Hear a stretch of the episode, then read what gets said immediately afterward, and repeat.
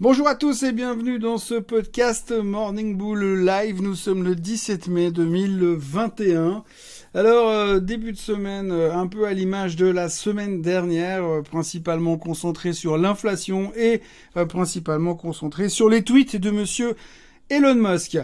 En ce qui concerne l'inflation, donc euh, je vais revenir brièvement là-dessus. La semaine dernière, on a eu des chiffres inflationnistes assez spectaculaires mardi dernier au niveau du CPI, donc euh, plus 4,2% au niveau de l'indice des prix à la consommation.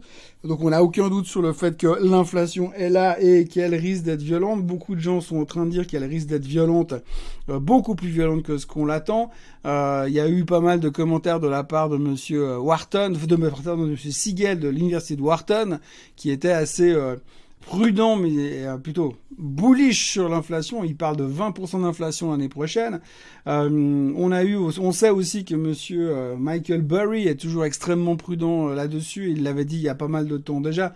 Il l'a pas répété récemment, mais il parle plus à la presse ni dans les médias. Mais globalement, on sait, il l'avait déjà mentionné, qu'on pouvait avoir une grosse spike inflationniste avec le retour de l'inflation et que ça pourrait durer un peu plus que ce que Monsieur Powell l'attend, donc on a quand même pas mal d'interrogations et c'est ce qui a un petit peu planté le marché la semaine dernière. Heureusement, euh, le marché a tenu sur les supports techniques, tenu la moyenne mobile des 50 jours sur le S&P 500, tenu euh, les 13 000 psychologiques sur le Nasdaq, donc ça allait plutôt pas trop mal en fin de semaine. Et là, on s'est trouvé de nouveau avec des très bons chiffres économiques puisque les jobless claims étaient au plus bas depuis le début de la pandémie, ce qui a redonné encore une deuxième motivation au marché, ce qui est assez marrant, que finalement on panique sur des chiffres qui sont inflationnistes le mardi et on rebondit sur des chiffres qui sont inflationnistes euh, le jeudi. Pas les mêmes, mais quand même inflationnistes. Donc le marché marche quand même un tout petit peu sur la tête pour l'instant et, et peine à trouver finalement la direction qu'il a envie de prendre. On est dans un range pour l'instant et on s'interroge à savoir inflation, pas inflation, quid de l'inflation via euh, l'emploi ou quid de l'inflation via l'augmentation du prix euh, des matières premières. Prix des matières premières qui soulageait un peu le marché en fin de semaine. Alors c'est quelque chose qu'on va devoir regarder beaucoup ces prochains temps. Le prix des matières premières, d'habitude on s'en fout cordialement, mais là on vient de se rendre compte après une année de pandémie que le sucre avait doublé, que le bois avait triplé, que le café avait pris 60 ou 80%. Donc on est angoissé par rapport à ça et on se pose beaucoup beaucoup de questions sur le sujet et euh, ça pourrait être c'est un tout petit peu angoissant pour la suite, mais en tout cas, depuis quelques temps, eh bien, euh, les gens sont devenus, euh, sont passés d'experts en vaccins et d'experts en pandémie à experts en matières premières. Donc, il faudra euh, surveiller un petit peu cette thématique-là ces prochains temps, parce qu'effectivement, à chaque baisse du bois, du sucre, du café, on va nous dire oui, mais c'est moins inflationniste, c'est génial. Et à chaque rebond de ce secteur-là, ça va être la catastrophe et la peur, terreur, la, la terreur de l'inflation. Donc, la grande question aujourd'hui, ce sera donc de savoir si ça va durer ou pas euh, et euh, comment est-ce que le marché va percevoir ce comportement au niveau de l'inflation. L'autre sujet du moment, eh bien, c'est Monsieur Elon Musk. Alors Monsieur Elon Musk, vous l'avez vu, il a tweeté, il a beaucoup tweeté la semaine prochaine, euh, passée, pardon. Il est vrai qu'aujourd'hui, on peut se poser des questions comment un type comme lui a le droit de faire tout et n'importe quoi sur Twitter, alors que Donald Trump avait été interdit de communiquer parce que trop agressif? Aujourd'hui, Monsieur Musk crée quand même des tremblements de terre dans le secteur des cryptos, puisque non seulement la semaine dernière, il a annoncé qu'il voulait plus accepter euh, des, euh, des, bitcoins dans, pour acheter des Tesla. Je rappelle quand même qu'historiquement parlant, euh, ça date du mois de février qu'il avait annoncé qu'il l'acceptait et tout d'un coup il s'est rendu compte que c'était énergivore. Alors il veut plus les accepter.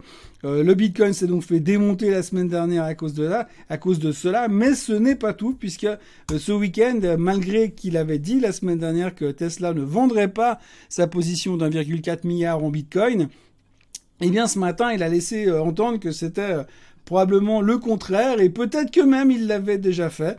Euh, donc du coup le Bitcoin se fait encore une fois laminer ce matin, donc 42 950 sur le Bitcoin à l'heure où je vous parle, 3282 sur l'Ethereum, même le Dogecoin qui, qui, qui, est encore un des favoris, si ce n'est le favori d'Elon Musk, revient sur les 0,40, les 0,50 cents, 0,05 cents pardon ce matin. Euh, pardon, 0,47 cents ce matin. Euh, donc c'est très très très très très violent de nouveau et on peut vraiment se poser des questions à quel moment est-ce que l'on va interdire euh, Monsieur Musk de tweeter tout et n'importe quoi, si ce n'est c'est pas le réglementer au moins, puisque c'est vrai qu'aujourd'hui non seulement ces tweets ont des conséquences sur euh, le cours du Bitcoin et le cours des autres crypto-monnaies, mais aussi sur les cours de sa propre action euh, de Tesla et de certaines actions qui sont liées aux crypto, des boîtes comme MicroStrategy, des boîtes comme des boîtes de blockchain, tout ça se font laminer à cause des tweets de Monsieur Musk, et on peut se poser des questions à quel moment on ne doit pas simplement réglementer ce genre de choses. Ça reste dans le domaine de l'information financière et il a beaucoup trop de pouvoir aujourd'hui pour le laisser continuer à, faire du mal entre guillemets au marché euh, en disant tout et n'importe quoi et en étant capable et c'est même lui qui l'a exprimé hier enfin récemment euh, sur SNL en disant qu'il avait donc il était il avait une forme d'autisme et qu'il était capable de dire tout et n'importe quoi euh, la veille et le changer d'avis le lendemain. Et malgré tout, on le laisse continuer à communiquer et à, à dire n'importe quoi dans un marché qui aujourd'hui est extrêmement sensible à ce genre de choses. Donc on peut se poser des questions. Donc voilà, très mauvais début de semaine pour la crypto ce, matin. Ce sera un des thématiques. Au niveau des idées d'investissement, eh bien, euh, je vais parler d'un truc qui est un petit peu antinomique par rapport à ce que je viens de dire, mais je pense qu'aujourd'hui, si vous regardez un petit peu les comportements des graphiques, ça a très très bien fonctionné ces temps. On a le S&P 500 qui est venu se positionner parfaitement sur la moyenne mobile des 50 jours avant de rebondir. On a le Nasdaq qui a touché parfaitement les 13 000 avant de rebondir. Donc on a l'impression qu'il y a un côté analyse technique qui fonctionne peut-être encore mieux que d'habitude en ce moment, euh, parce que peut-être parce que les gens sont un petit peu paumés. Donc je regardais tout simplement Tesla, même si aujourd'hui par rapport à tout ce que je viens de vous dire, on peut se poser des questions. Euh, il va certainement se passer, passer des choses prochainement sur Tesla. D'abord parce que Musk va être sous pression pour pouvoir euh, faire remonter l'action après tout ce qu'il a balancé. Je pense ne serait-ce que Madame Katie Wood, qui est quand même juste une énorme actionnaire qui a soutenu Tesla et le Bitcoin depuis des mois, qui aujourd'hui se fait déjuger par Elon Musk. Il va quand même falloir qu'il s'explique avec elle ou qu'il offre une certaine compensation. Techniquement, on est revenu pile poil sur les supports où on devrait tenter le coup.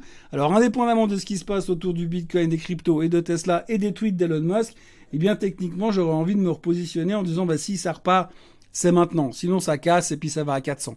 Donc, jouer le rebond maintenant me paraît relativement élevé comme risque, mais jouable, avec un stop loss relativement proche si vraiment ça devait tourner au vinaigre. Mais ça pourrait être quelque chose qui pourrait être assez euh, marrant à jouer. Donc, à surveiller Tesla, ça me paraîtrait pas trop ridicule d'essayer de jouer le mouvement euh, à très court terme sur le titre. Euh, même si aujourd'hui il n'y a pas de catalyste, mais on connaît l'oiseau, en tant que la SEC ne l'arrête pas, il est capable de nous sortir un truc spectaculaire sur Tesla dans les 48 heures, à surveiller donc attentivement. La question du jour, c'est quelqu'un qui me demande si je connais un broker qui permet de shorter des actions en Europe ou en Suisse la réponse est non, je n'en sais rien et même dans tous les cas, je n'en parlerai pas parce que ma mission n'est pas de faire de la pub pour euh, différents brokers à droite ou à gauche. Donc je vous laisserai chercher qui est capable de faire ça en Europe. Par contre, la question qui va avec, c'est est-ce qu'il y a une échéance euh, sur les opérations de vente à découvert si l'on en fait? Si vous faites du short, il n'y a pas d'échéance. C'est-à-dire que vous, quand vous vendez une action à découvert, vous allez devoir emprunter le titre à quelqu'un d'autre. Et donc, durant cette période d'emprunt, vous allez payer un taux d'intérêt comme pour un crédit. Ça dépendra de la rareté du titre, de la volatilité du titre et de la, le, nombre d'actions qu'il y a à disposition pour l'emprunt de l'autre côté. Mais en dehors de ça, il n'y a pas d'échéance dans le temps, à moins que la personne ou les personnes qui vous avez prêté les actions de l'autre côté décident qu'aujourd'hui ces actions ne sont plus en prêt et ils veulent les racheter. Ça arrive, c'est très très rare, mais ça arrive. Mais en tout cas, en termes de date ou d'échéance type option, il n'y a rien. Vous êtes short et vous pouvez racheter short en théorie à vie sur un titre. Voilà ce qu'on peut dire sur le sujet. Pour le reste, donc, la semaine sera axée sur les publications trimestrielles qui vont continuer, mais ce sera plutôt du côté du retail, donc les grands magasins. On va voir très clairement comment ça va se passer au niveau des grands magasins cette semaine parce que c'est, euh, ce sera aussi une thématique inflationniste puisque si euh, ils font un carton de tous les côtés, je vous laisse imaginer ce qu'on va en tirer comme conséquence de l'autre côté. Donc, à surveiller les, résultats des magasins, mais aussi euh, il y aura le GDP en Europe, le trade balance en Europe, et puis bien évidemment jeudi les jobless claims aux États-Unis qui on espère seront encore une fois en dessous, et donc du coup super positif pour les marchés et relativement encourageant. Euh, voilà ce qu'on peut dire. Il y aura encore les minutes du FOMC meeting, du dernier meeting de la Fed. Euh, ce sera mercredi soir et là aussi on verra, on va dépouiller ces minutes pour essayer de trouver euh, l'information sur que va faire Jérôme Powell. Sera-t-il dovish ou sera-t-il hawkish? En ce qui me concerne, je vous souhaite une très belle journée. je vous encourage, si vous avez des questions, à me les envoyer à mon adresse mail à tv at morningbull.live. Je vous souhaite une excellente journée et on se retrouve demain pour un prochain podcast.